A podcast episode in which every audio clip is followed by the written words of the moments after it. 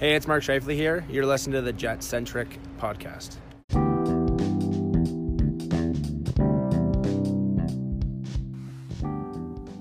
Hey there, Winnipeg Jets fans. Welcome back to the Jet Centric podcast. My name is AJ, one of your hosts, and this is episode 71, uh, dedicated to, to the Evgeny Malkin. Pretty sure he wears 71. And maybe Kovalchuk at the World Championships in Ottawa years ago. Think he wore 71. Maybe Malkin did. Anyhow, um, this episode we have an interview with Bartley Kives. Mike Friesen did this interview with Bartley. Um, Bartley's from CBC, formerly Free Press, and uh, they did this back in July, which becomes obvious uh, just by some of the things that they say. Um, the audio took a while to get to me from Mike. I think he recorded it with uh, Solitaire, uh, from Windows 95 because uh, the file name was something I'd never heard of. So I couldn't do anything with it. I sent it to Ryan. He couldn't do anything with it for a while. Um, we eventually figured it all out and got this audio to you too. So my apologies to Bartley Kives for taking so long to post it. But um, I'm going to blame Mike and Ryan and then myself. So in that order, um, ranking from first star of blame to the third star of blame. Actually, no, it's mostly on me. But um, yeah, anyhow, here it is. It's from July. Uh, and the whole idea of having Bartley out, it took a while to actually get approval from CBC to have him, but was to sort of talk about the business side of uh, True North uh, in this city. Uh, some people might see this episode as being political. I mean, I have no bent in that at all. I don't really care.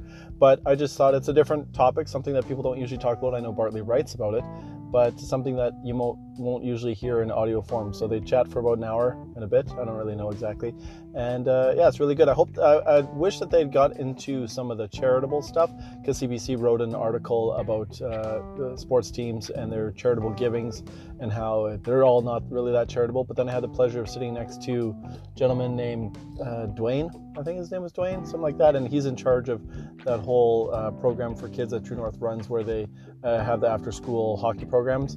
And uh, I've heard only great things from that. And we had a great chat at the game. He had some things to say about uh, that article.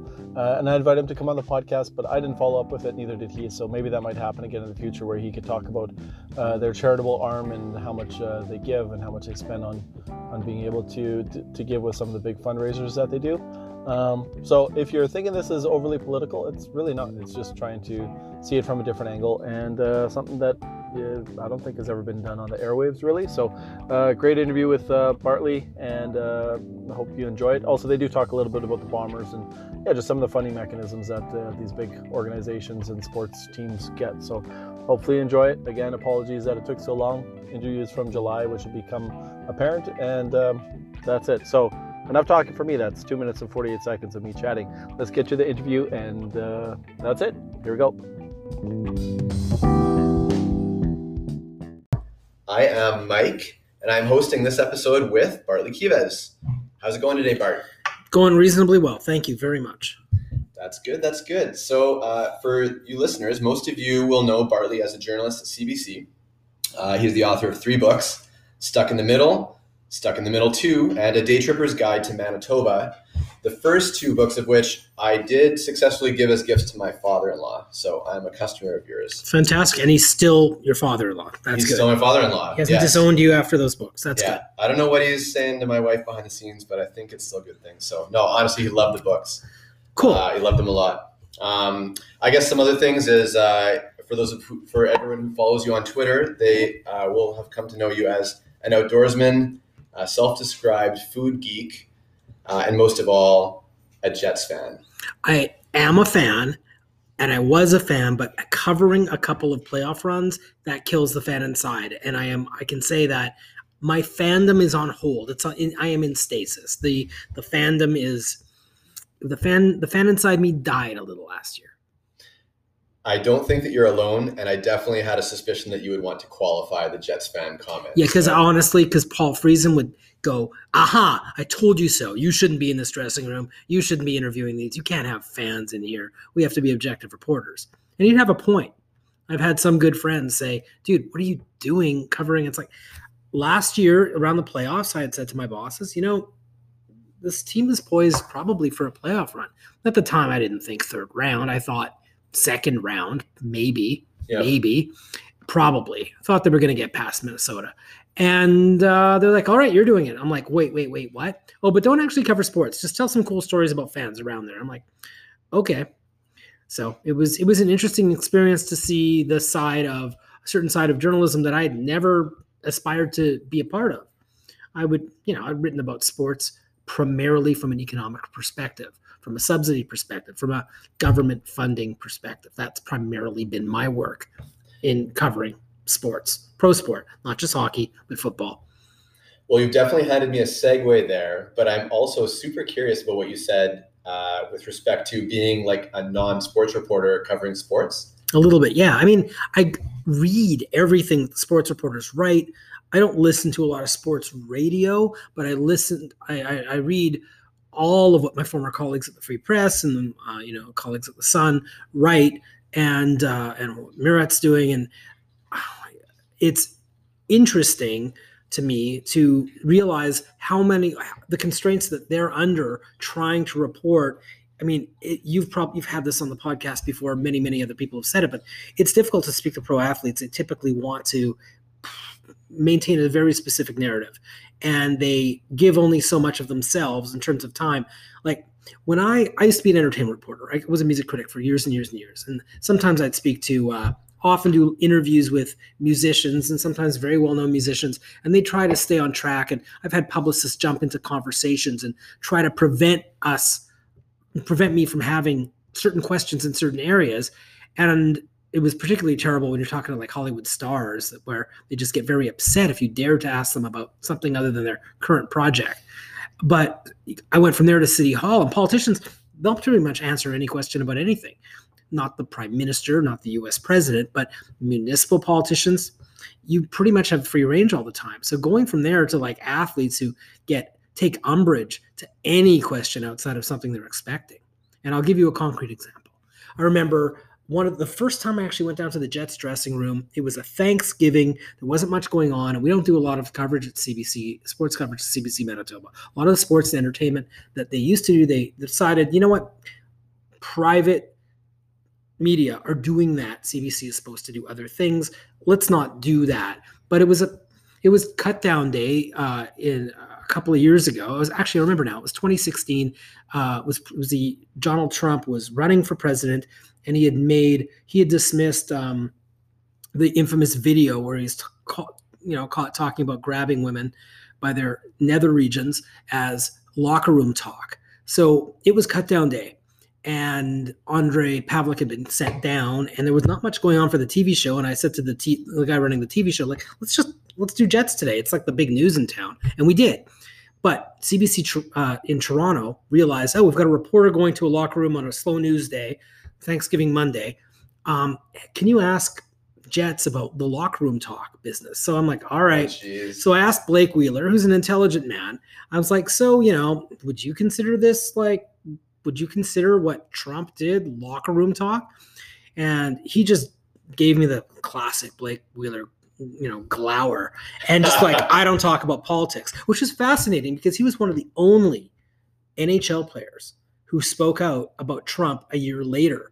Um, With respect to the uh, kneeling during anthems thing? yeah, I, yeah, yeah, I believe so. I actually, I believe it was related to that. He was one of the only NHL players who made a statement. So I don't know I'm not going to claim that moment stuck in his head, but it was interesting because, you know, the different members of the Jets have, are of different political persuasions.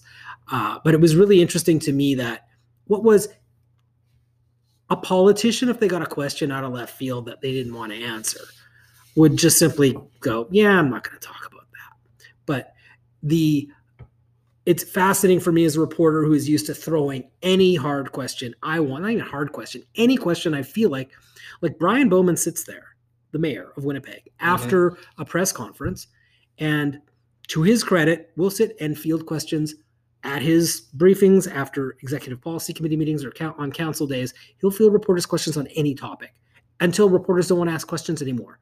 It can go 40 minutes.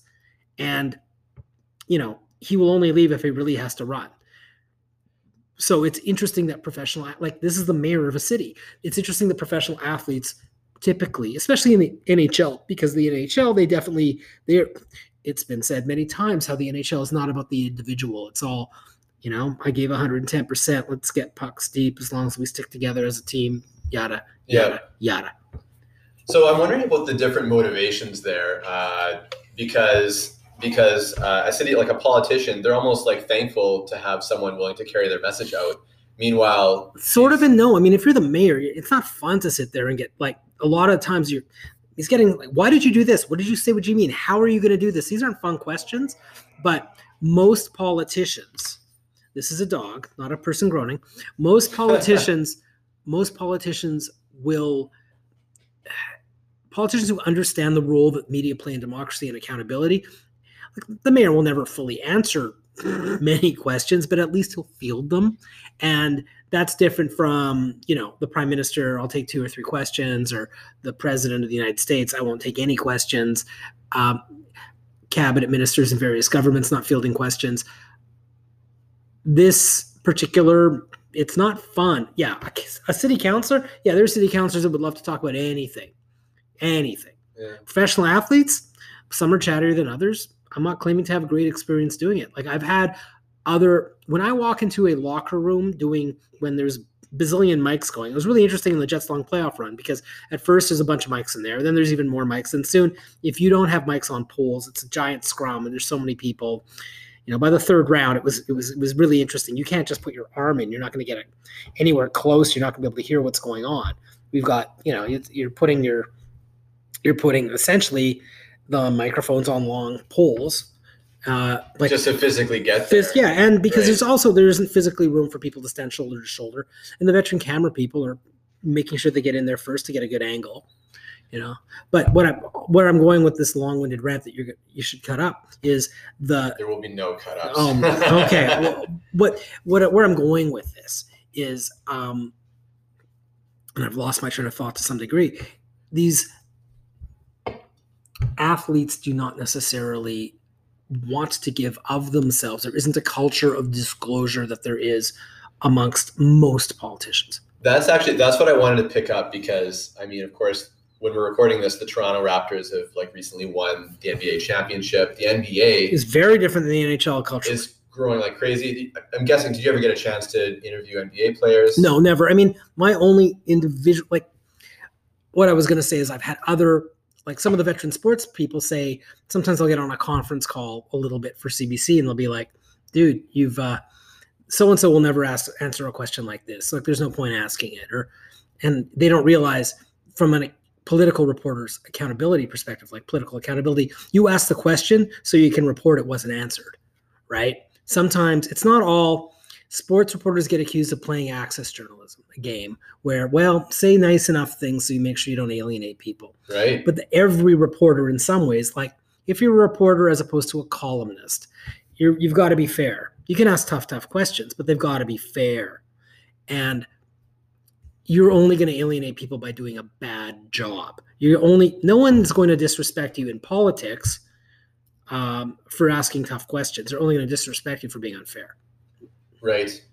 Um, did you get a sense for? I know you may not want to name names, but did you get a sense for? I'm guessing some players are more sensitive than others. I, I don't feel like I I've spent so little time interviewing players. My again, 98% of my coverage of sports has been related to like I covered the building of that new stadium, new football stadium from its uh new. It's not that new anymore from from the death of the from the day that actually the Winnipeg uh, that, that what's now Bell MTS place was was was open. That was really the day that the football stadium debate started in Winnipeg, and a lot about the funding deal for that. Um, the original reporting about the building of MTS Center, Bell MTS Place, predated my work as a uh, as a political reporter, but those um, primarily my work covering sports is involving numbers, government dollars, and sponsorships and not the players. So when I a little bit of actual sports coverage, and let's face it, the vast majority of my the CBC stories I did during the playoffs last last year Yeah. were a, stories about fans and stories about places like quirky stuff. And I had fun stuff planned for the first round of St. Louis, but I got sick and I couldn't go. Both me and Jason Bell from the Free Press got sick and didn't for diff and didn't get on that plane to St. Louis. Really? Yeah, I can't remember what Jay had, but I had a terrible case of bronchitis. I couldn't even sleep. I couldn't get out of bed. I couldn't do anything. It was just I missed it. I had cool stuff planned. Well, um, On the Jets centric podcast, like our like the Jets coach Paul Maurice, we actually don't like excuses. We don't use excuses. Um, but if you want to list any other reasons that might have uh, diminished your performance last year, you're more than welcome to go on. So, Performance last year or this last season? Oh, just this last season, I'm just trying to make an excuses joke. That's all. Oh, okay. yeah. I well, I actually couldn't get honestly. I had to cancel a trip to St. Louis. I've never been to St. Louis. Anywhere I've never been is a place I want to go. And St. Louis has a bizarre and interesting food culture. I was really interested to try to sneak away to Cahokia, which is this like huge, one of the largest indigenous settlements in North America pre-European. They had like 25,000 people there. Monk's Mound, this big old pyramid still exists. I wanted to see this stuff. This is not, people think St. Louis. I had, I was going to, the parallels socioeconomically and politically between Winnipeg and St. Louis, they're immense. I wanted to get into that a little bit. I was planning on doing that. I hope we go back there next playoffs, but something tells me. Well, I think everyone listening to this right now is cheering for that to happen because I know, at least speaking for myself, uh, I could use a little bit more than questions that result in the answer of, uh, you know, giving 110% or, uh, you know, stick to the game plan kind of cliches. But So- when I was in the scrums with the players, the few times I was, I mostly deferred to the people who had to do that every day. So I didn't want to, like when I'm at when I was at City Hall for years, and somebody would come in, guns a blazing, and ask a really stupid question of the mayor or somebody else, I'd get annoyed. I didn't want to be that guy asking stupid, really stupid, annoying questions. The only good question is, uh, you know, there was that weird time during the Vegas series where um, Fleury, he uh, he, he played with Wheeler's ear. yeah, he, he he tickled someone's ear. I think, or he wet willied him. I think was the yeah, and he- and I asked, you know, on a scale of you know, a scale of zero to Brad Marchand, how weird was that? yeah, And he actually looked at me and addressed me and answered that one with a smile. I was like, okay, yeah. Blake Wheeler actually was amused. So there we go. Uh, this is an area I'm not. Your listeners will know, the ones who pay attention to sports, that this is an area where I have a great deal of authority. I have no authority on this because I've spent very little time doing actual sports journalism. Um, but the, it doesn't. The culture of the NHL player is very different than the culture of other pro athletes. But even athletes, yeah, they're like movie stars. They don't have to say anything. They don't have to give themselves to you. They're not as wrapped up, and I don't feel like they did go through as much. Like in my time as an entertainment reporter, on occasion, I did, you know, some of the biggest names in music were among the most gracious. Like it's you don't get to have a decades long career working if you're a jerk. Like I remember talking to David Bowie once, and he was like, "Oh, thank you for taking the time to speak to me." I'm like, "Yeah, you're David Bowie, and I work for the Winnipeg Free Press. Okay, let's like, you're not. I'm not doing you a favor. You're taking up. You're wanting to sell a concert or an album or whatever it was, um, and just sometimes these big, big musicians were very, very gracious. They knew the game. The late Anthony Bourdain, who ha- had been a journalist too, Yep. um, was one of the most gracious interviews ever. He was like, "Do you need anything else? What else do you need? Did you get what you need?" He was so concerned. Mhm. He knew the game exactly, and he knew to be. He could be himself, and he could be helpful. None of this is about sports, but the thing is, athletes are like the biggest movie stars, where they're afraid of giving up tidbits. Um, they almost they don't want anything to distract them, especially in their performance level. And God knows what's said on the ice between the players sometimes to drive them crazy. I can only imagine. Uh, did, was um, is it different when you interview uh, management? What's it like? Uh, I've had no coaches, and, and with coaches and such. Uh, again, I'm only in a like in the big I'm in the big, you know, press room with all the other reporters, typically not asking many questions of um, of of Paul Maurice himself. Uh, I think this year the only significant thing I did is I was a guy I was a person who went marched right over to Binnington, Mhm. placed myself in front of it, and said, "Okay, well, I didn't break that story and so much of it being a story, but this is the news of the day. Answer the questions about your old tweets." And he kind of gave a half-ass, "Oh, you know, I was." I was young and everyone's done something stupid and he moved on. Yeah, And then I tried to follow it up, and the uh, PR person for St. Louis would have none of that. He answered your question. I'm like, well, to a political reporter, no, he didn't. But you yeah. know, at least he answered once. He It knew- seems like the power dynamic, like you were saying, related. So, so Bowman, for whatever reason, uh, the mayor will will answer questions for forty minutes, but the dynamic is power dynamic is much different. Where reporters or journalists in the sports field are really ultimately at the mercy of these PR uh, or com guys for the teams. Yeah, but that's not unusual. That's not unique to professional sport. That happens in politics at, at certain levels and in certain jurisdictions. Not every mayor, like to be fair, Sam Katz would sit there and answer questions.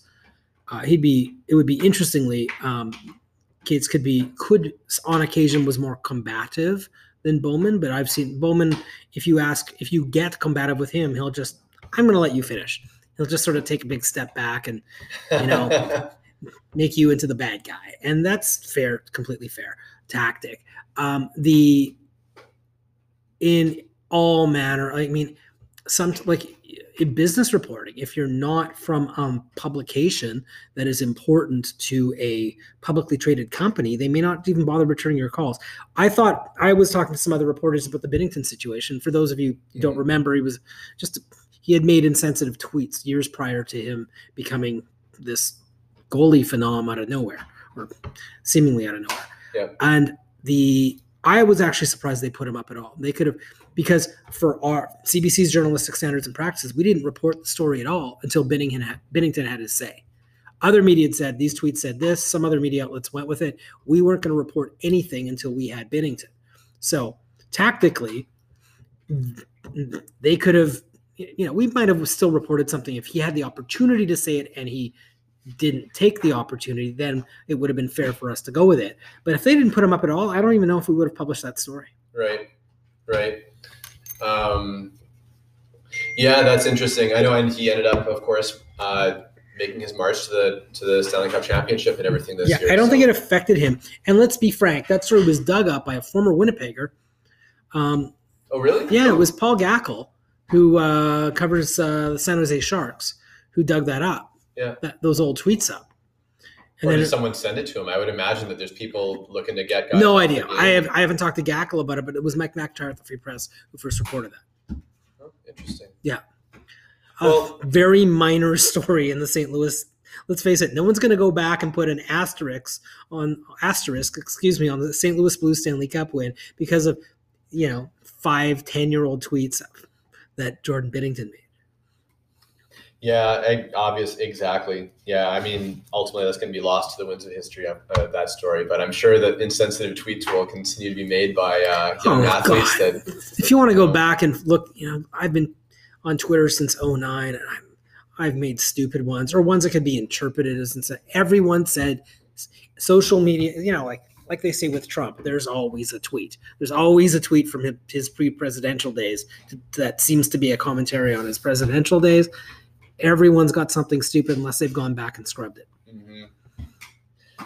Well, I think leaving the world of uh, leaving the world the the the, um, the the temporality or the non-permanence. Uh, I don't think we've ever said those words in the podcast before. Uh, but uh, leaving that world, I want to um, I wanted to ask you something that you are uh, an expert on, which is which is local politics uh, and especially civic issues. Um, because True North is obviously the team that brought the Jets back, and Yeah. we all love them. Uh, but uh, just, I thought it'd be helpful to have uh, to have some of us Jets fans kind of get a little bit of a, bit, a better sense about what uh, what True North is doing, and uh, I think how they interplay with uh, local, provincial, and uh, and city government. Yeah, I've written I've written about this quite a bit at the Free Press and at CBC. Just every year, city budget comes out, and that's time to just remind people what government subsidies, tax breaks, and direct funding mechanisms go into the support for not just the Jets, but the Bombers and the Goldeyes, and I guess indirectly Valour, I suppose now because it's same umbrella as the Bombers. Mhm. Um, and it's often when ever those stories get published, I always get the feedback going, you never write about all the incredible, you know, economic and cultural benefits of having pro hockey. I go, you know what? There's 364 days a year where I think that's acknowledged. Simply making it public is not is just so people know what actually goes in. And there are a number of mechanisms. If you want to talk about the Jets, and you care most about the Jets, uh, there's MTS Center there, Bell MTS Place. Excuse me, old habits die hard. There is a on there is a business tax break from the city of Winnipeg. That's worth a little bit of money. In the grand scheme of things, is that keeping the team here? No. It's just a break. There's a property tax break where the arena is portioned, basically the, the portioned as public space, green space, recreation space, so that instead of as a commercial business, that tax break is worth around 800 grand a year. I don't have the figures in front of me. Mhm. Um, we can take a break and I can go back and haul out my latest story from earlier this year, and I probably should have punched that up. There is a entertainment funding tax rebate. That's like the least important of yes, technically. So when you pay your entertainment tax, the city then turns around and gives that back to the Jets and the Bombers and the Goldeyes. And that isn't those that's on ticket sales. And that's partially, be- and that's basically the idea of the entertainment tax is more is more to tax like your old job, like the the traveling entertainers and stuff. Well, right? it Isn't used to be- the idea. even movie theaters, everything used to be subject to this entertainment tax in the old days. Mhm. And those taxes, that revenue wouldn't exist if the Jets didn't exist. So it's kind of not really a subsidy in a sense. It's just their ability to add a surcharge on their ticket.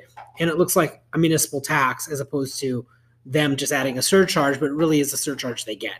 So it's a public funding mechanism, but it's not actually a direct subsidy the way the property tax break, the portioning is on on the arena land, and the business tax break. So the business tax break is purely municipal, and the property tax break is municipal and provincial, and the entertainment funding tax rebate is municipal, city of Winnipeg. But the fourth one and the big one is the revenue from the Shark Club.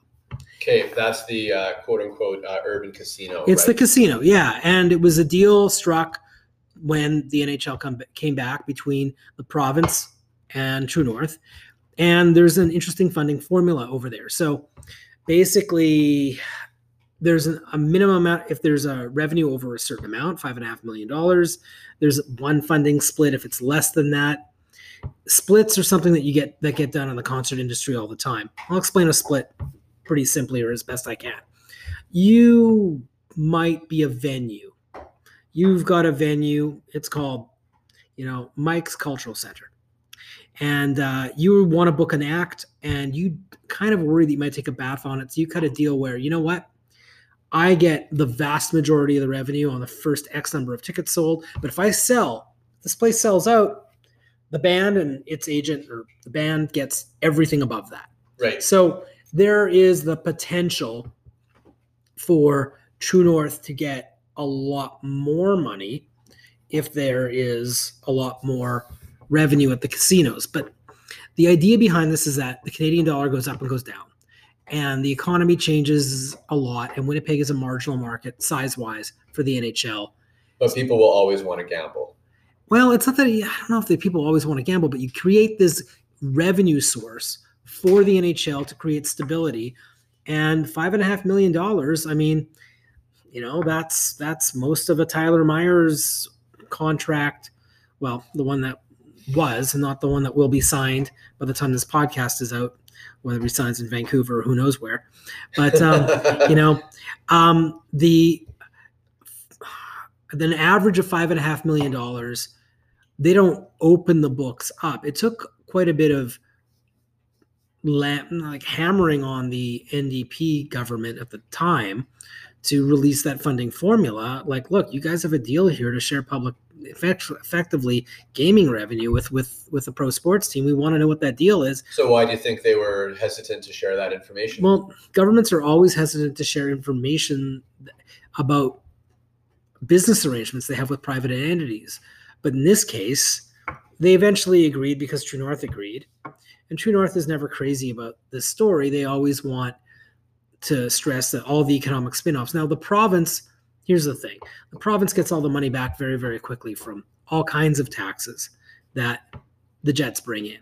The city doesn't get that much back because municipal what's what does the city get they get property taxes and they get business taxes they don't have that many different sources of revenue. So the city of winnipeg as a corporate entity not as the winnipeg. Like winnipeg gets a lot from the jets. People have something to watch and follow and have fun watching all all winter. Um, but the city of winnipeg as a as an entity as a corporate entity does not receive much revenue from the winnipeg jets. They just don't. Right. and but the province is the province is getting that money right back. And then we get into another area of funding that's similar to the entertainment funding tax and this is something called tax increment financing and here's where we go down a very nerdy podcasty rabbit hole Right. Can I give it a shot here? Basically, basically, um, the idea being that let's say that in the worst part of town, I build like a new mansion or a new uh, business that that I believe is going to be a ma- uh, increased property values all over the neighborhood.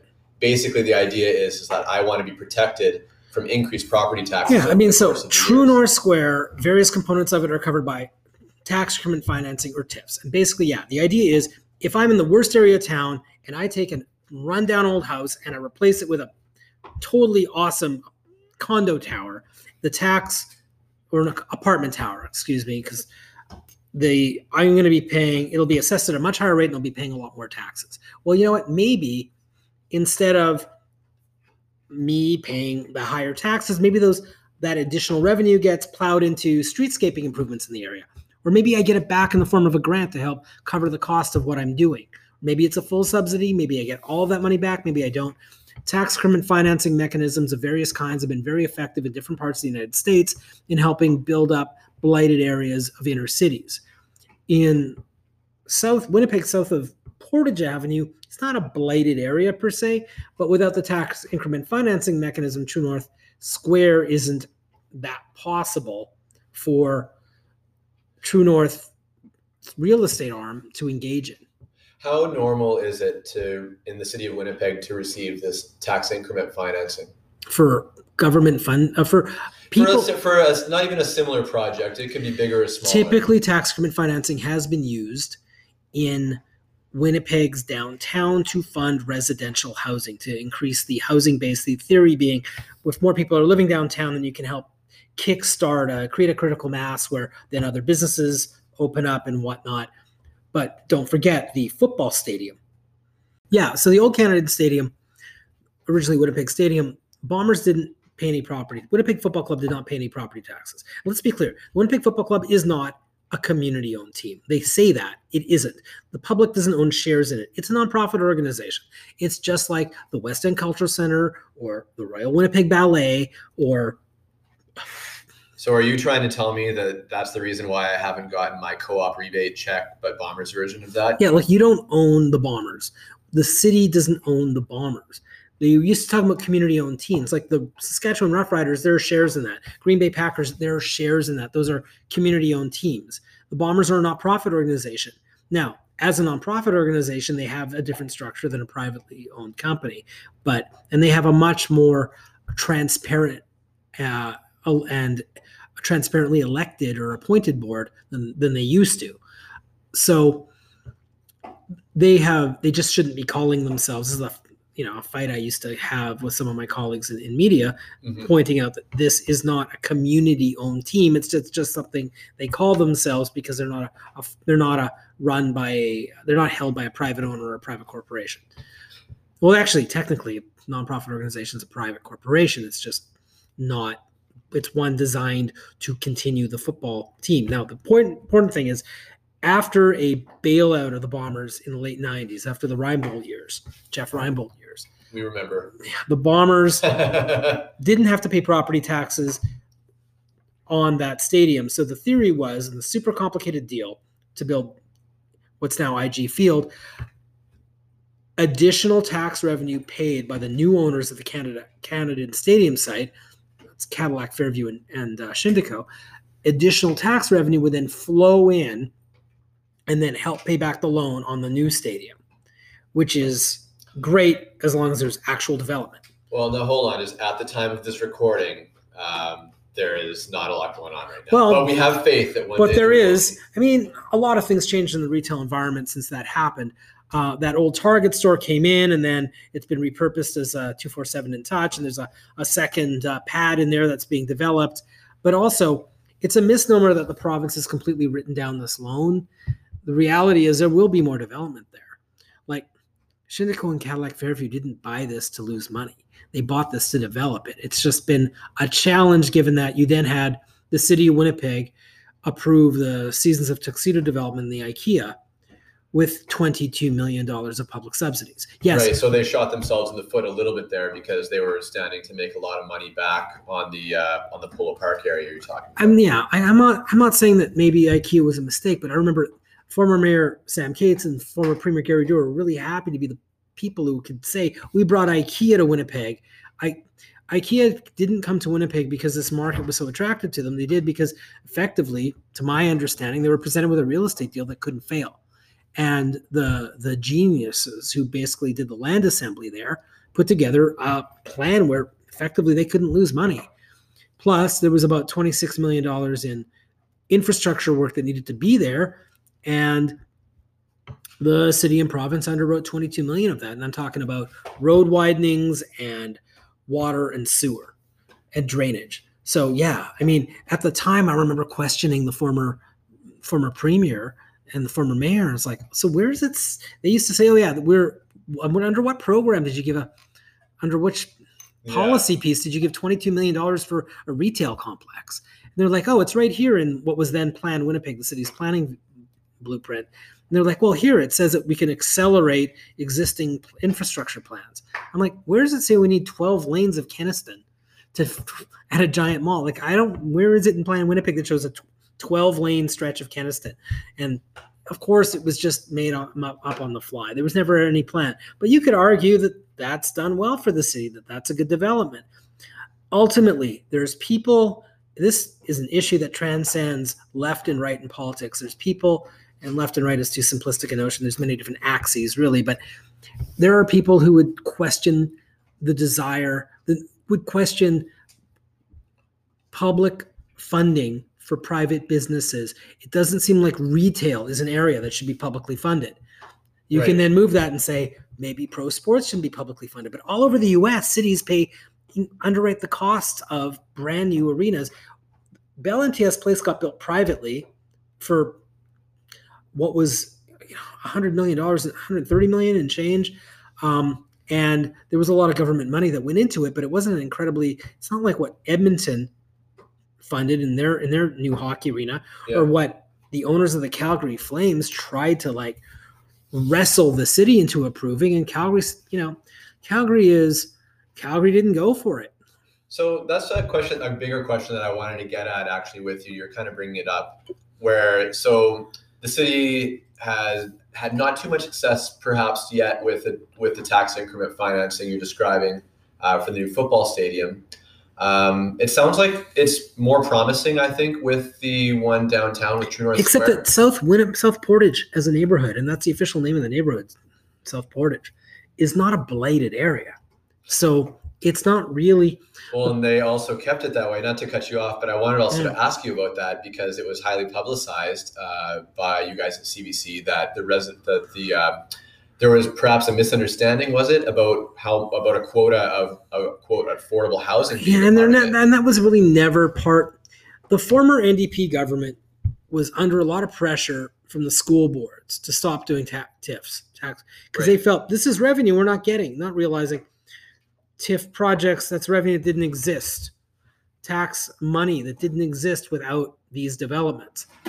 Also, they didn't want to be seen as providing corporate welfare to businesses. So they threw in this affordable housing component to TIFs. Now, TIFs work best when you have the highest, biggest possible difference between the existing use of any piece of property and the next use. So going from a surface parking lot that is actually an empty patch of weeds that isn't used for anything to a giant skyscraper. You want to have the greatest gulf and the most possible revenue so you can have the biggest difference in the property taxes you were paying before the improvement and the property taxes you're paying after the improvement. Which so is what which is what True North Square is built on. It was an old surface level parking lot. Yes. Yeah, and which and you wanted to go to so if you put an affordable housing component component the former NDP government could have been criticized widely for existing for for insisting upon affordable housing as part of it, the TIF, because then you're reducing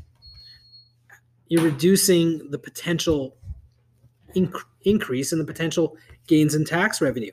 If you want to do social housing, and let's talk about the affordable housing. This isn't. This wasn't even social housing. This was just market rent housing, housing that wasn't luxury or premium premium housing. Right. We're talking about housing that people who are of limited economic means, socioeconomic means, would not be able to afford. We're not talking about places where single mothers trying to get a job trying to would be able to afford. We're talking about market rent housing. If the this if the if governments want to invest in social housing, they should invest in social housing and not tack it on to another program. Right. Theoretically, now I'm off. I'm saying what they, what they should do or what they shouldn't do. I'm getting dangerously into the territory of making policy prescriptions.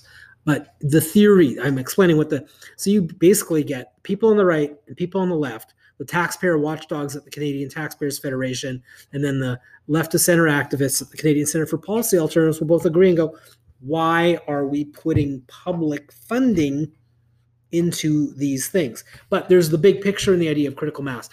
History, Winnipeg, downtown, immense downtown. Downtown used to be Main Street going north. And when Eaton's was built, it was a big, huge statement saying, wow, we're actually going to stretch here on Portage Avenue. And then the Bay going even further west. Next thing you know, the old Bay Holdings, which is South Portage, and the old downtown, which is North Main, you have this giant dogleg of a downtown in a city that isn't really big enough to have the critical mass to support it.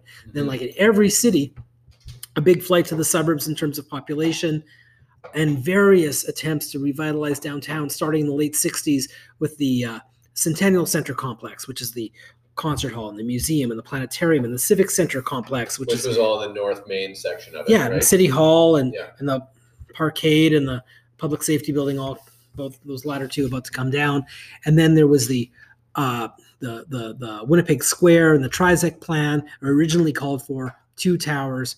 The second one is finally underway as a residential tower decades later. Right. And- yeah. And one day maybe they'll allow people to walk across the intersection. That's a common. Uh, that's that's what mo- will will remind most of our listeners about how that's been talked about recently. Exactly. And then Portage Place in the 80s, various streetscaping improvements. So when True North Real Estate Wing comes down and we're building them and their partners, they've, you know, Glass House condos got built and the uh, the building with Alt Hotel got built. First, that's the, the center point development north of Portage, and then True North Square south of there. There's a lot of very large towers that have been built down there um, that wouldn't have existed without this public funding. So there's this. Then they've got this huge assuming once you actually have people living in the area, people living in an area add a lot more than businesses. Point blank, arenas and, and stadia, stadiums, if you prefer to sound not like not like a pedant, is they don't really revitalize downtowns. They're dead zones when there's no game going on, and the notion that they re- are, are a focal point, like if you walk around downtown Minneapolis around the baseball stadium at night when there's no game on. Like a few blocks away, there's a lot of life there because downtown Minneapolis is great, but those venues themselves don't. What revitalize what revitalizes downtowns are people Right. and people living there. So the residential components to everything they're doing there, particularly Glass House and the new residential tower that's part of phase two of True North Square, those are going to have the most effects of, on downtown because when that many people in a tower live in a place, they want services, and that changes the mix. You never socioeconomically healthy cities have a mix of poor people, middle class people, and wealthy people. They're all on top of each other and they all learn from each other. Wealthy people are reminded of their privilege, and people who are of limited means see that there are people who are not like them. And everybody can be in the same place. I'm sounding idealistic, Yeah. but it's important for downtown to have a mix of people. You're never going to sanitize downtown and move away its problems. Winnipeg has many socioeconomic issues. Now I'm ranting, but where Well, one, one of the things I wanted to ask you about though is the fact that if Winnipeg has like kind of an admittedly large downtown, which I had never thought about before, um, it's just a critical mass is harder harder to harder to revitalize organically. and and True North with their developments are all their develop. Can you tell us where their developments are because they're not at Portage and Main, they're not on North Main. They're There's a little bit- A lot of it, and they're building some Class A office space, and they're you know, they've got a fifth tower happening right now. Are they poaching tenants from from Portage and Well, Main? Portage, yeah, some tenants moved from Portage and Main, but one of the partners in there are the Richardsons, who own a tower, very well-known tower called the Richardson Building.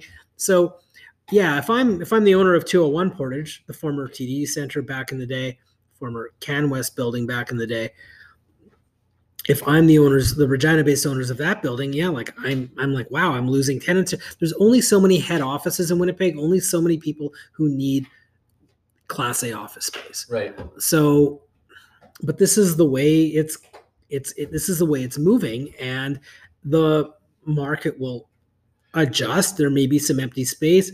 People Let me ask a different. Let me ask a different, a more practical question here. If I'm a server at Hy's Steakhouse and I used to have all the NHL teams coming and staying at the Fairmont at the North Main, or sorry, the uh, Portage Main section of downtown, and then soon should, should I be looking? Should I be uh, look, keep putting my uh, job uh, resume out there somewhere, thinking maybe that the They're gonna be moving it. be closer to the rink? at Chop and Chop Steakhouse, and which will be inside the uh, the um, Sutton Place Hotel. Right. I'm just thinking because- with the new Alt Hotel, right? That's that's a likely destination for. Uh, I've Alt- heard rumors, anyways. This Well, is just me saying. I don't have no. I'm not going to truck in rumors. Forgive me.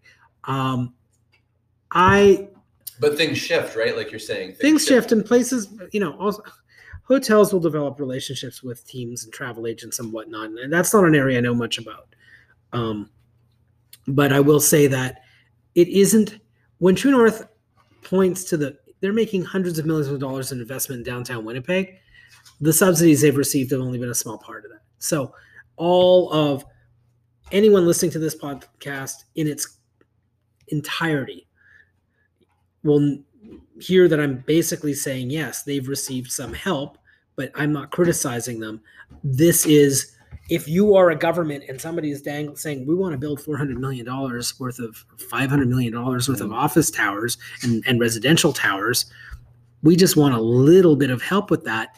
That's not really that much of a public subsidy. It's just it's easy. It's what people on the social program side, people are trying to get housing for people and mental health care and health care and all kinds of programming for they all like look how quickly these things comes together. Why can't we get this? But There's a lot of hands out there asking because. but capital is but capital is and this is one of the things that people don't realize. People often mix up capital spending spending on buildings bridges roads versus programming operating spending. Capital spending is one time it's easy for a government to say here i helped you pay for this we have a ribbon cutting and they can always point to it and say we helped build this but operating money is ongoing operating is hard Hmm. So, because one of the questions I was curious about is, uh, do you remember the exit interviews we had? Uh, all the players were fairly grumpy, basically. But one of the reporters asked Andrew Copp, uh, you know, he's a he's a he's a currently a restricted free agent. Mr. Copp, what uh, will you will are you thinking about taking a hometown discount to play in Winnipeg? Was the question asked, and he, um, in a in as many words, he basically said said in all fairness, no, because he's you know he's looking to maximize things. But what I'm curious about was the idea of a hometown discount and whether True North is giving a hometown discount to the city of Winnipeg or the people of Winnipeg, or is it more vice versa? the owners of the Jets wouldn't be in this solely as a business proposition. They would like to make money. Yes, they're business people, but nobody gets into. I shouldn't say nobody. Very few people get into an enterprise. No one's forcing them to build five office, five towers in downtown Winnipeg. That's beyond what the core mandate of running a hockey team is but they are ensuring that there's a revenue there are revenue streams there that are going to be well beyond hockey and and well beyond you know five and a half million dollars on average a year from for the for the shark club. So and keep in mind i have never had a conversation with mark chipman about this. I've never had a conversation with anybody in the True North executive at length outside of like scrum interviews. So these are, I'm not going to get, when I said nobody gets into things, I don't know what's in people's brains, but it's Kevin, not. I know I, I don't think I'm misquoting this, but I think Kevin Donnelly from True North said something to the effect of what you've already brought up, which is just that it's if when you're dealing when you're talking about a capital investment, True North or or or anybody of those means, they're not just looking at uh, investment opportunities in Winnipeg or in Manitoba. They're actually looking at opportunities all around the world, North America, uh, and and so actually, which which is a testament. It does. He was arguing that it shows some some some local boosterism that they choose to do it in Winnipeg. Of course, it's boosters, and they choose to like they like they're not. I mean, they're not looking at doing anything elsewhere. It's in their own best interest to have the area around their hockey arena being as vibrant as possible. And how do you get that vibrancy? Yeah, office buildings are great, and a hockey arena is great, and a mall with a casino is fine. But people living there, that's the biggest vibrancy. People make neighborhoods safe. Mhm. People, all kinds of people. And why do people feel safe in Manhattan? Because there's so many people everywhere all the time. Why do you feel safe walking in downtown Toronto? Because there's people all the time. Why does Winnipeg feel unsafe? Like on a Saturday in the summer downtown? Because there aren't as many people. Now, there's a lot more people than there used to be. If you go back to the late 90s, it was a freaking ghost town. It's already better for a lot of other reasons. Some reasons. So when I said earlier that a hockey arena doesn't revitalize a downtown, I mean that. But all the other things that True North has done will eventually, once there are people, more people living in those buildings, yeah, it, they can't help but to, unless those people actually, you know, there's a certain kind of person in Winnipeg that will live in an air conditioned or heated building and then go into their air conditioned basement, get into a car, and people forget that Artis, which owns or uh, Artis REIT, which has uh, Winnipeg Square and the building above it, and is building the new tower. They're building residential units there too. So it's not just True North invents, uh, investing in residential units on Broadway and uh, on, on Assiniboine Avenue. There's two new residential towers. Absolutely. So Yep. there is, and for there hadn't been any high-rise residential buildings built in downtown Winnipeg since the late '80s, up until a few years ago. There's approximately, you know, 25 years of no activity on that front. So basically, what you're telling our listeners is, um, if I can draw some conclusions for them, it sounds like basically a healthy downtown is uh, is what Mark Chipman is after. Uh, so therefore, a healthy downtown is good for True North and it's good for the Jets. Yeah, there is the notion of enlightened self-interest, like you do something that's good for your own business and for the community at large. Uh, yeah, but there is nothing wrong with running a profitable business and making money. This is what our, well, like it or not, this is the foundation of the economy of this society. Um, the if that is a horrifically capitalist statement, then I think people are just not paying attention to what they're looking at outside their own doors every day. I, I know. I when you bring up Minneapolis, I recall the new football stadium that looks like uh, that looks like uh, not the Death Star, but the other things from Star Wars that uh, kill the good guys. It it looks like a spaceship, but they I believe spent about a billion dollars, most Yeah, of it you public money. Build on. these giant complexes in the U.S. and they're done often with just entirely public funds. We haven't done something like that in Winnipeg. Now, granted, We do it in our own ways, right? mostly public funding went into the football stadium at the University of Manitoba site. Um, so Although we did get federal government money, right? Which is no, no, no, I thought that was the whole point. No, federal money only went into the uh, the feds only put money into the improvements to the recreational amenities on um, at the University of Manitoba. Ah, Very very little federal money went into that project, and they said the federal government at the time, Harper government at the time, said we don't fund professional sport facilities.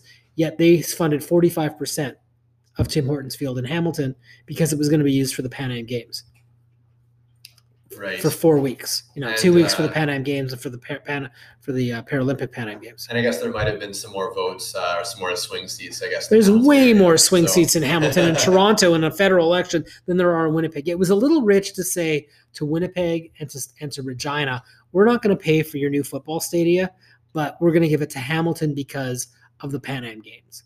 That was the fact that more people here weren't upset about that one was surprising to me. Right. Well, um, I don't doubt that some people were very upset, but uh, but uh, as someone who did help build that stadium, uh, don't shoot me, but uh, don't worry, just the approaches. I do think that it's a pretty nice stadium as far as when you actually get into it. To Oh, it's a fine stadium. It's a f- absolutely fine stadium as a fan to watch that. It's just amazing. As a person who reported a lot about the deficiencies in that stadium, it was just amazing that which I did not do. I'm the totally water was draining off the decks into the building. How does that happen? They had to tear up all the concrete within the first few years. There wasn't enough concrete to support loads. The guys like carrying beer on the little pulleys like had to not put the most amount of beer possible. There was a vent in one of the washrooms that was venting into a kitchen. There were crawl spaces that weren't insulated. It was it was as if it was I still remember the first exhibition game in June when it opened, and they were basically still like there was still construction material lying around. I remember tripping over over over something in the over some yeah over a pulley of some kind or no it was it was those like um hydraulic uh like a forklift. forklift, yeah. a forklift left and there was a, a asphalt machine running in, along the sidewalk along chancellor matheson that was put put putting by itself after the game and i remember i was there with sean Kavanagh i worked for the free press at the time and sean worked for uh, cbc and i was pissed off with myself for i with my tickets and i brought sean to the game and he's like imc he's taking notes all the time. I'm like damn it sean's seeing all the incomplete things here. Yeah. like he's going to report this so i have to report this. I remember being really upset with myself. You know he's a friend of mine and we're, but we're rivals. I didn't want him to know stuff. And um and then you walked up to the putt putt putting machine, and we're just weird it was it was almost This ridiculous is what we call in West Broadway a ride home. well it was a it was no it wasn't a ride it was an ass it was a functioning do you realize how dangerous it is that there was like you know that was the exhibition game where the bombers do like uh, anyone who has a ticket you can bring another person for free right? Are you talking about the actual machine that like chops up and like starts to spread the asphalt? It was a little. sp- It was a small, like asphalt, portable asphalt paving machine about the size of a kitchen table, Yeah. and it, like, yeah, it could be very dangerous. But it was sitting there putt putt putting by itself, and it was to me emblematic of the rush to complete that stadium in time, and uh, uh, it was just amazing to. It was just like this is crazy, like. You like the, I don't know what workplace health and safety violation involves. You know, twenty thousand people walking past a, an, an of a functioning asphalt machine with nobody at it. I have some experience in that field, and uh, I'm going to go ahead and say that uh, your concerns are very warranted. Yeah, like nothing bad happened, but it was absolutely um So, so um, uh, speaking of stadiums being built, and I guess it sounds like this was kind of our version of the Sochi Olympics. I guess in the end, we can kind of look at we can kind of look at it, yeah. how something was. I, I hope that they fixed all the problems and that we don't have uh, Well, it's endlessly frustrating. issues Like on that. one thing I want to say is I find it highly interesting, amazing for people. Like if you live in North Kildonan or or or Garden City and you're really really far from the arena Yeah, a stadium, excuse me, and you preferred Polo Park because it was closer. I get that. But when people say it was difficult to get there, there was traffic chaos when Polo Park opened. Right. The stadium at Polo. People have figured it out. You take the park and ride down or the bus down, like that rapid transit station they've built on the north side of the stadium is the most efficient thing. It's amazing how many people they can load in and out there when pe- if people have not used it You're talking about at uh, at IG, IG Field. now. Yeah, at IG Field. Yeah. So Stadium Station, like that little spur line, which was the first piece of the Southwest Transitway second leg that they opened, that little spur line that Bohemia, I believe, Bohemia Trail that comes off of Pembina to the stadium. It's a and then you've got this big ramp and they can unload buses and load buses very, very quickly. It's exactly the kinds of thing, the kinds of huge rapid transit stations or bus rapid transit stations you see in South American and European cities that utilize bus rapid transit in a major way at rush hour. But this is on a, even on a larger scale. But there are so many ways to get to that stadium. When people say, "Oh, I don't want to go there," it's this notion of I want to drive my car there. I don't know why anyone would drive their car to that stadium. I was going to say exactly the same thing. I'm a I'm a pretty big supporter of the new uh, uh, Valour FC Yeah. uh, football team or um, football team. Yes, sorry, I'm calling it football. Uh, but yeah, why would you ever drive? Uh, the you, you take the bus there. It's just much better for your. It's just much better for for a whole bunch of reasons. You can driving is just a stress. even if you do that park and ride getting getting out of there you get on that bus on the way out and it's it's uh it's about 17 minutes back to the one on taylor if that's the one you choose like it's just not hard to get in and out of. It was chaos the first couple of years as people figured it out, but So, so I want to ask one more question on stadiums uh, or stadii, as I think you called it, um, and then uh, we're going to finish off with some some lighter stuff. I mean, sorry, the actual serious content of the show.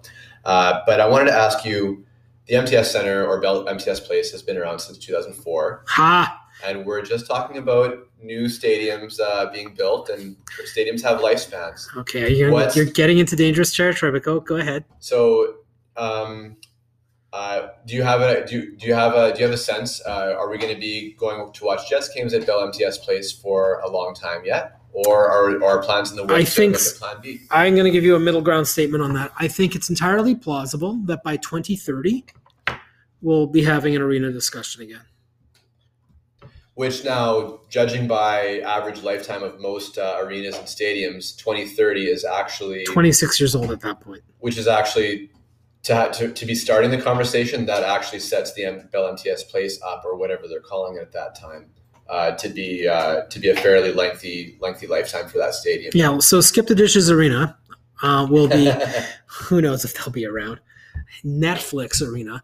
Um, what Winnipeg company? Great West Life. as long as they're not calling it uh, Donald Trump uh, fascism dome, I'm gonna be happy with it. So Now you're getting into territory that would make my bosses nervous, but um, I apologize to your bosses. there you go.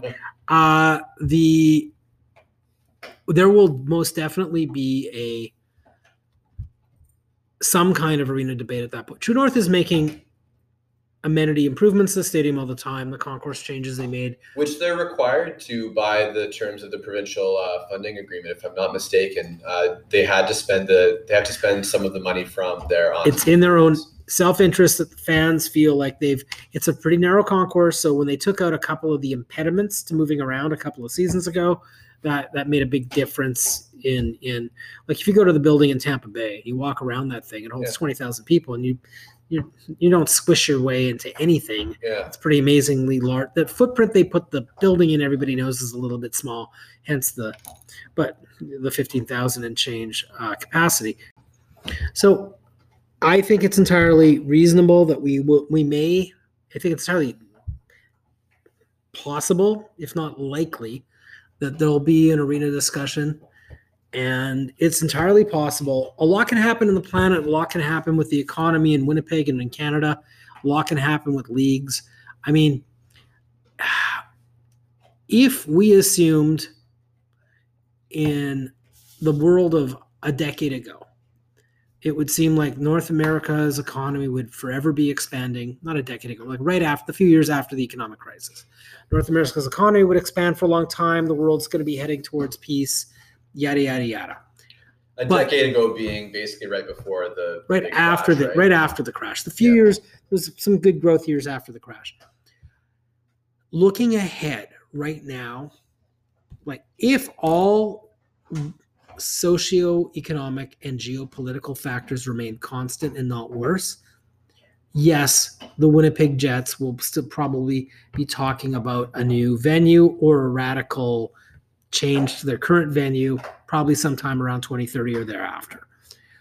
Now, but in a small NHL market like Winnipeg, if a lot happens on the planet, there's no reason to expect the NHL still here then. And that's something Winnipeggers might sound that might sound crazy. It's like, wait, we just got the team back in 2011, but there's not nothing lasts forever, and there could be societal changes in 10 years that make something as esoteric as professional sport seem trivial. So it would be a fool's game to predict where, whether or not the team will even be here Mhm. in 11 years because there might be much much larger factors at play and that sounds dark but that's also if you would have told if people would have told you 15 years ago that everyone would have a handheld computer and that everyone was addicted to you would have laughed because it sounds preposterous if you would have told me that most people would stop watching television and watch their computer you would have thought well that's plausible so much change technological and societal has happened. If you would have told me that the events in the United States have taken place would transpire. People would have thought that was far fetched. So, to, looking out into the distant future about something as small in the grand scheme of things. But if everything goes well with Winnipeg's economy, Manitoba's economy, Canada's economy, and the econom- economics of pro sports, you'd still be looking at an arena debate. Yeah. And I think that's likely. No one has said so. That's my. That's my. I think that's logical Mhm. Because of, as you say, the discussions that are had in buildings that get old. That said, having a limited capacity at this hockey arena allows the club to keep ticket prices as high as they are. And And to keep a waiting list Yeah, pressuring, and demand. Yeah.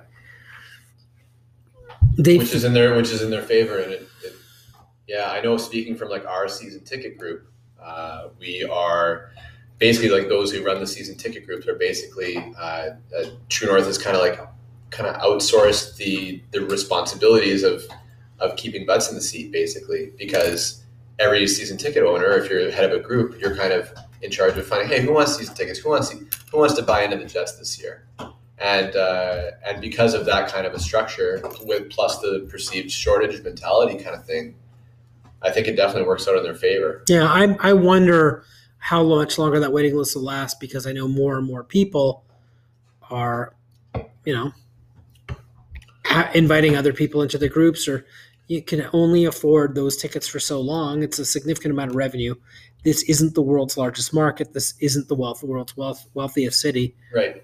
Green Bay makes the NFL work, but Green Bay wouldn't work without Milwaukee down the road. Well, I think uh, how many home games for the Green Bay Packers and how many home games for the Winnipeg Jets? Yeah. It's a little different. it is a little different, but it's also a much bigger venue. That's true too. I um. and much more rev, much more television revenue in the NFL. Do you go to games? Do you go to Jets games Yep. in person? I go to Jets games, but honestly, last year it has become, you know, when you yeah, I cringed when you called me a fan at the beginning because I don't feel like a fan anymore. I feel like more of an more detached from it. Yeah. Uh, the people I go, I'll go to games with somebody and they're like, like I won't wear white to a playoff game, or, but I Really? I refused to wear white to a playoff game before though. I won't wear a uniform. I won't wear I wear black to table for twelve hundred. I was gonna say though. So why why won't you do it?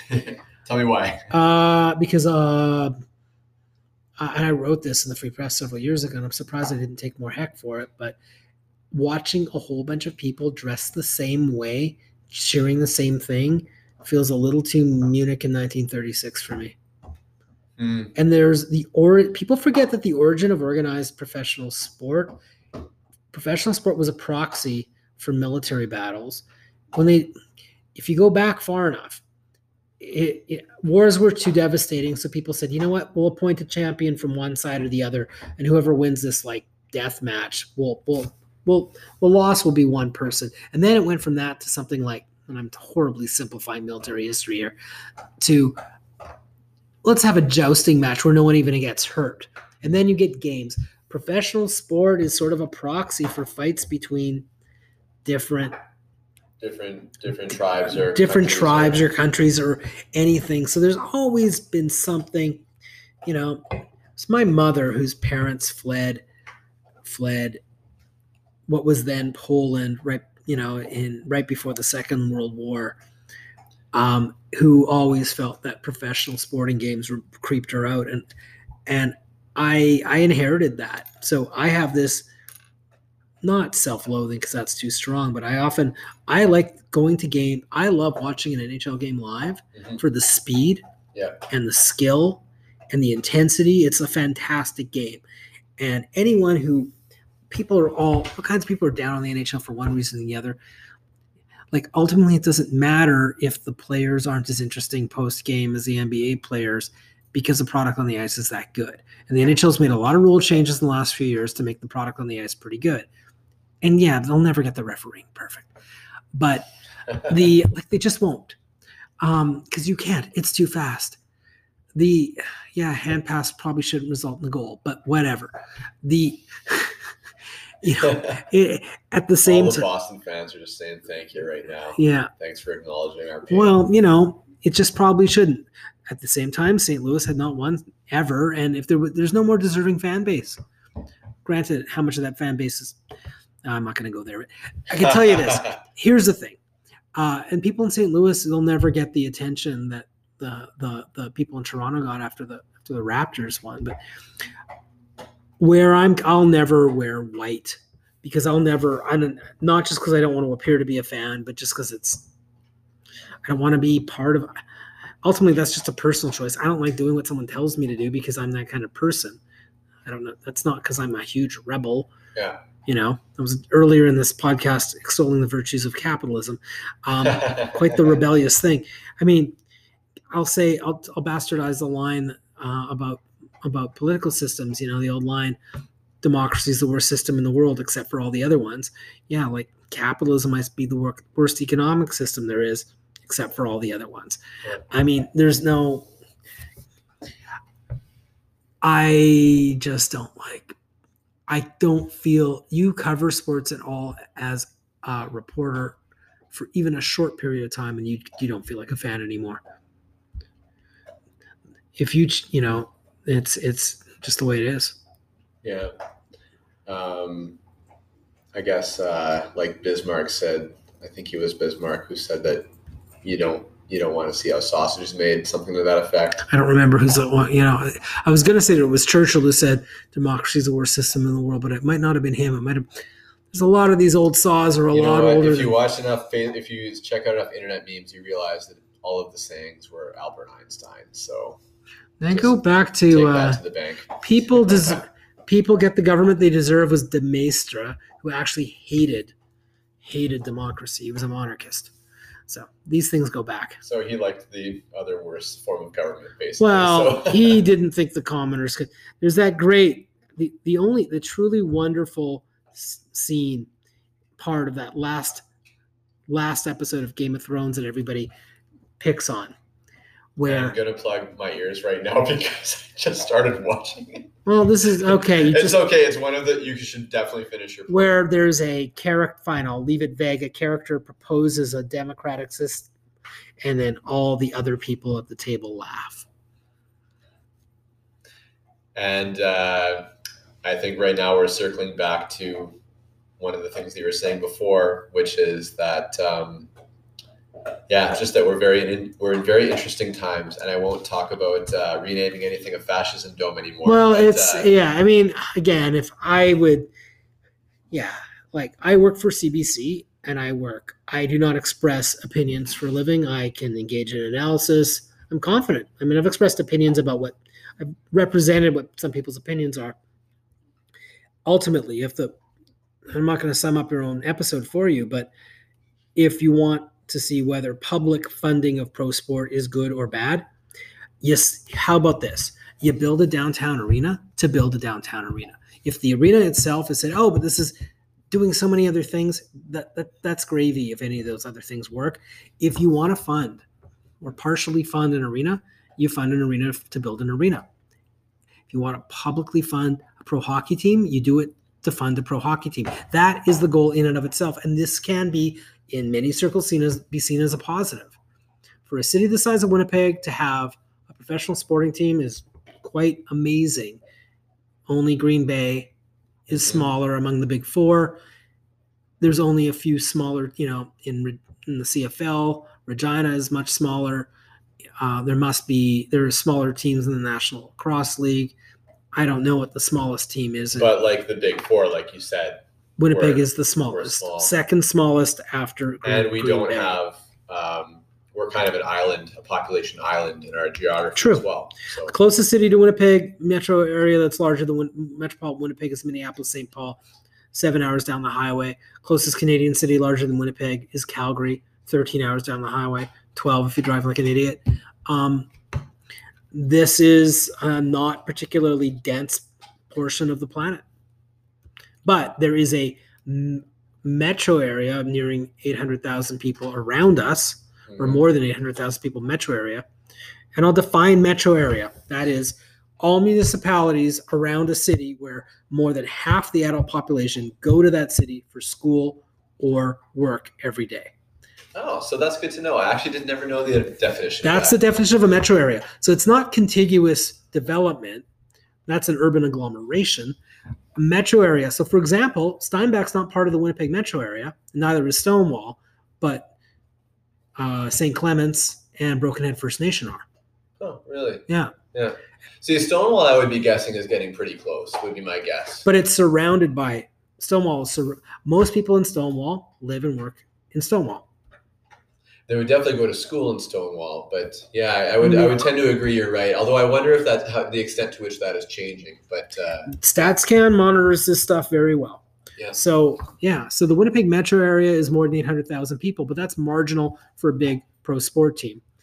It just means the number of sports, like it was Nate Silver who did that fantastic piece that looked at the number of sports of NHL fans in various markets and found any number of mhm. medium-sized Canadian cities would be on paper more viable than many NHL cities like Oshawa. I'm picking one out of my if I recall correctly, Oshawa had more NHL fans than Chicago. right, that's wild. Yeah. So if you wanted to go where the fans are, Toronto should Metro Toronto should most definitely have a second team. It's the most insane it's the most insane thing that there isn't a second team in the Toronto market. Well, I mean, New York gets to have, uh, I guess, three teams, kind of not technically, but in all intents. Well, in and the in the purposes. yeah, I mean, you've got that urban agglomeration that goes all the way from Boston to Washington has the Bruins, the Islanders, the Rangers, the Devils, the Flyers, and the Capitals.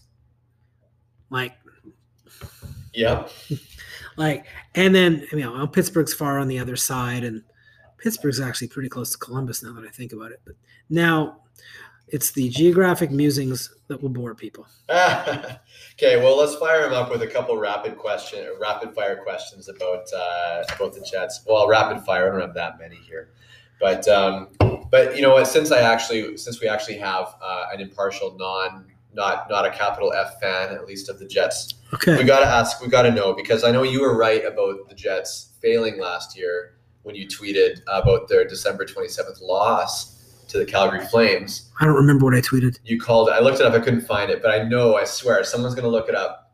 But you said the Jets were uh, were uh, not going anywhere, and that you know first round. You called the first round loss basically uh, before the year turned to 2019. Um, it's funny. There was I went to one of the first games of the season, and I sit typically in a section with some pretty astute fans.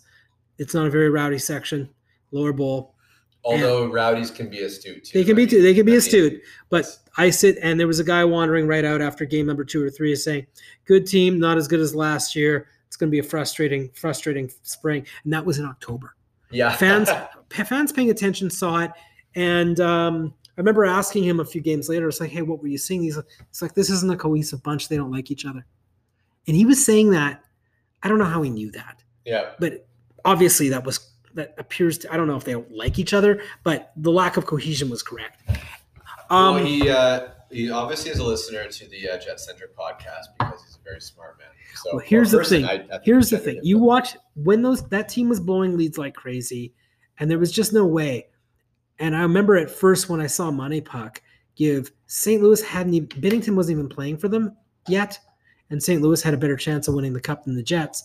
And I, I was like, so I remember I just texted or tw- tweeted at the guy, and I'm like, what's going on here? And he's just like, we're just looking at some basic metrics since the coach coaching changed, and quite frankly, the Jets' record is better than the team, and St. Louis's record is worse than the team. And then St. Louis did the like it was amazing when Ottawa went from not being in a playoff position to making the playoffs, and everyone thought that was the most amazing comeback in a season they've Mhm. ever seen. But this is legendary. yeah. Like it'll be like the was it the 42 New York? Oh geez. I'm trying to remember which baseball team had like no chance and won the pennant and won the cup or cup. I'm sounding like an idiot with my lack of baseball knowledge.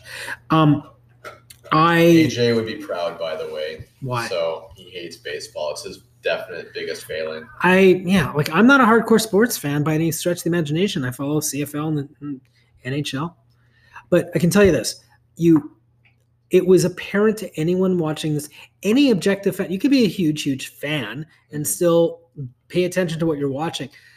Any objective fan knew that this team was not going to do that well early on this season, relatively early this season. I mean, they limped into that All Star break and then they just didn't come out of it. So, Yeah. Well, I um, definitely, not to put it on you as a member of the media, you're not a Jets guy, but I definitely am frustrated by the fact that I can't understand why no one's asking more questions about just the apparent just give it they gave up in game six. did they? And uh, I think it was basically just a perfect uh, punctuation point uh, exclamation mark to uh, to the entire season. Did- did they give up, like- saw it too. but we don't know. We don't know if they like what's giving up. I mean, you don't. I, I okay, that's a good question. But uh, for me, if I could just define it, I would actually say I think that plenty of players were still giving her shit, but I think that it was the cohesiveness, and I think they decided that they were all going to pull in their own direction. Uh, you know, I think they know that all the cameras are on them in the playoffs. But I personally, this is just me, and who cares what I think? I'm the guy who's supposed to be asking you questions. But I think that the Jets um, players knew how hard it was going to be they know how much of a war uh, it is in the playoffs. They know that basically they don't get any extra money. Like I'm not saying this is a slight. I think they knew what was ahead of them, and they, you know, after they gave up that late breaking goal in Game Five, they were done. They gave up a lot of games. I remember thinking the Toronto game in late October, where they was that two nothing lead and they lost three two. Uh, you'll have to. It was I yeah, for some reason I think they might have had a three a three goal lead at one point on that one. uh, it doesn't.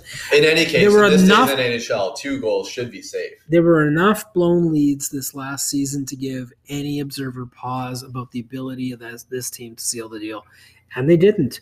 And yeah, what's your next rapid fire question? Oh yeah, so-called rapid fire. Uh, hey, what do you think of the Jacob Trouba trade? I don't know.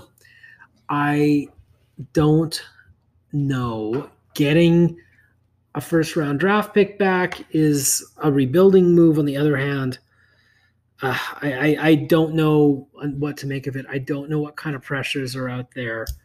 I mean, we're seeing good players being dumped for next to nothing right now for salary, too. So if they figured he never wanted to be here in the long term, it is possible to not drink the Kool-Aid and not just praise every move that the GM makes and at the same time acknowledge the GM is under incredible pressures. I think people were calling the partial dismantling of this version of the Jets at the beginning of this last season. So why Mhm. would anybody be surprised that happens? You're not going to get many a player like Jacob Trouba will be very very difficult to replace and obviously they're going to hope that some some of their young guys are going to step up and fill the void. A look at all the new players in many teams in the league that have been surprising additions because they had an opportunity because there wasn't a Jacob Trouba in the way. It wasn't. It just seems amazing. It was only a couple of years ago that Trouba was upset because he felt he didn't have enough playing time, and he left here being, you know, Being top dog. yeah. He was top dog. Uh, I think this. We'll call this my last question. Um, it'll be. Uh, you can. You can. You can answer both sides of it if you'd like. But I just wanted to ask you. Um, uh, what. What as a Jets fan, uh, lowercase f, uh, or you can put that in quotations. But what worries Can you I put a an Jets fan? asterisk on it? Let's throw an asterisk on it. That works for me. What worries you most as a Jets fan? What uh, excites you most as a Jets fan? Take it any way you want. I don't feel like a fan. I don't. I'm not worried about anything, and I'm not excited about anything. I feel like I the playoff run in the previous season when they went to the third round. That was their. That was, I think, their biggest shot, and that might be their biggest shot for a while. If, if you look at the odds of that many teams, I think it's not my worry as a fan. As an observer of this team, Yeah. not an expert by any stretch of any imagination. It will be interesting to see after this season what they do next season with a slightly different, slightly retooled lineup. Will you see cohesiveness or will it be more the same? Will the team commitment to structure that everybody talks about from the previous season will that come back? Um, they have the same coach coming back. I'm wondering personally, uh, just listening to hear you talk as an observer. Uh, I always want to hope, but but that's a that's a practical thing that did not change. how many coaches have lasted longer than Maurice? Uh, he is he's right up there. He's one of the longest serving coaches for sure in the NHL, and they were eliminated in a team in the first round that uh, mysteriously caught fire right about the time they put in a new coach. That's kind of what my that's my that's what my well, it wasn't history mysterious. It was they they got they had a buy-in there and they from the players. I mean, St. Louis was expected to be a decent team this past year and uh, was underperforming for one reason or another. Not typically, you fire a coach midseason and the team doesn't turn around like that. Yeah, Paul Maurice was a midseason replacement, and the Jets didn't climb out of the. But that was a vastly different. Like people for you look if you ever just gone back to look at the Jets roster in previous in some of those early seasons. I mean, they're yeah. it's Like- a lot different. It's a lot different. Like we had uh, James- we had like Kyle Wellwood was our second line center. We had Kyle. uh, He had amazing in Corsi though. Like I mean, like Okay, okay, okay, all right. But still, but still, there's not even even if you like Kyle Wellwood, who was his line like we had he got guy Antropov and Tanner Glass Wellwood- and Jim Slater. Wellwood possessed the puck, but I, I'm more thinking of people like uh, James Wright, like really marginal Yeah. NHL players that that that were making that were playing likely because they took probably because they were great people and took took direction and were good team players. I don't know. I have no idea. I'm just guessing here. Well, I um I'm just gonna pretend that you predicted the Jets to win the Stanley Cup next year, so I I'm can not- feel encouraged. I'm not predicting that. I wouldn't predict that. I can predict I can pretend anything I want. I'm not predicting the Jets of winning the cup next year. Um, I if you would have asked me after game one of round three last year, were they going to win the cup? I was like, yeah, they're rip after Nashville. They're just ripping through this Vegas team. I actually agree, I actually agree with you, and I think it's it's boy windows. Uh, the whole idea of a window, a championship window, is uh, is very fleeting and it's hard to grasp as far as. I'm How do you think and it sure Vancouver like fans- How do you think Vancouver fans feel after being up over Boston by a game? They'll never get over that. Well, they had. Did they have two or three chances? I think they had two chances to win. Yeah. Uh, to close that Stanley Cup Yeah. out. Yeah. Yeah. yeah, if the Raptors would have blown it, we would have seen the same thing in Toronto. And part of me, the Schadenfreude, would have well, you're probably not alone in Winnipeg that were feeling things like that. But, uh, a lot of Raptors for whatever reason, it, I think it's the Raptors run just kind of proved to me that there's definitely something behind this idea of Canada, and uh, I and, guess uh, when I saw- something going on there, so seeing Montrealers cheer for a Toronto team was something I. If you would have told me that, yeah, like that was the craziest thing I've ever seen. yeah, yeah. I I don't know what it is, but um, but we should uh, we should wrap it up. Everyone listening to this, they're. Uh, They're bored They and finished- tired. they finished their dishes long ago. They finished um, they finished their road trip out to Morden, and um, and we should just give a quick finish off. I'm assuming there's a promo code for anyone who's listened this long and wants to buy one of your books. Can you can you don't don't give a promo code or anything, obviously, but just tell us tell us uh, the titles of your books. I am the uh, author of a Day Tripper's Guide to Canada. Uh, to, excuse me, Day Tripper's Guide to Manitoba, Canada's undiscovered province. That is a travel guidebook to Manitoba. It is in its latest printing from 2015, originally published in 2006. It's a Canadian bestseller. It's a guide to all of Manitoba, all the way up to Churchill, even though you're not going there for the day. I'm the author of Stuck in the Middle dissenting views of Winnipeg, as well as Stuck in the Middle 2, defining views of Manitoba with Brian Scott, photographer, wonderful photographer. He has a Winnipeg photo blog called Winnipeg Love Hate. And the Winnipeg book looks at Winnipeg, and the Manitoba book looks at Manitoba. And um, all three are at McNally Robinson and most other bookstores. And I can attest, as someone who's given uh, two of those three as a gift, uh, that they go over really well. And um, yeah, hey, I, also your Twitter. If no one follows you on Twitter yet, uh, they probably should start. So you are, B K I V E S.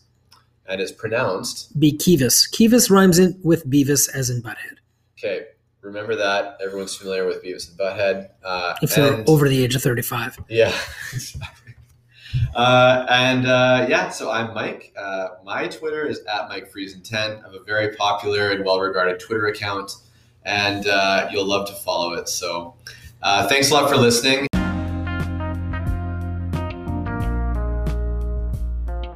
I'm Kurt Keelback, and thank you for listening to the Jet Centric broadcast.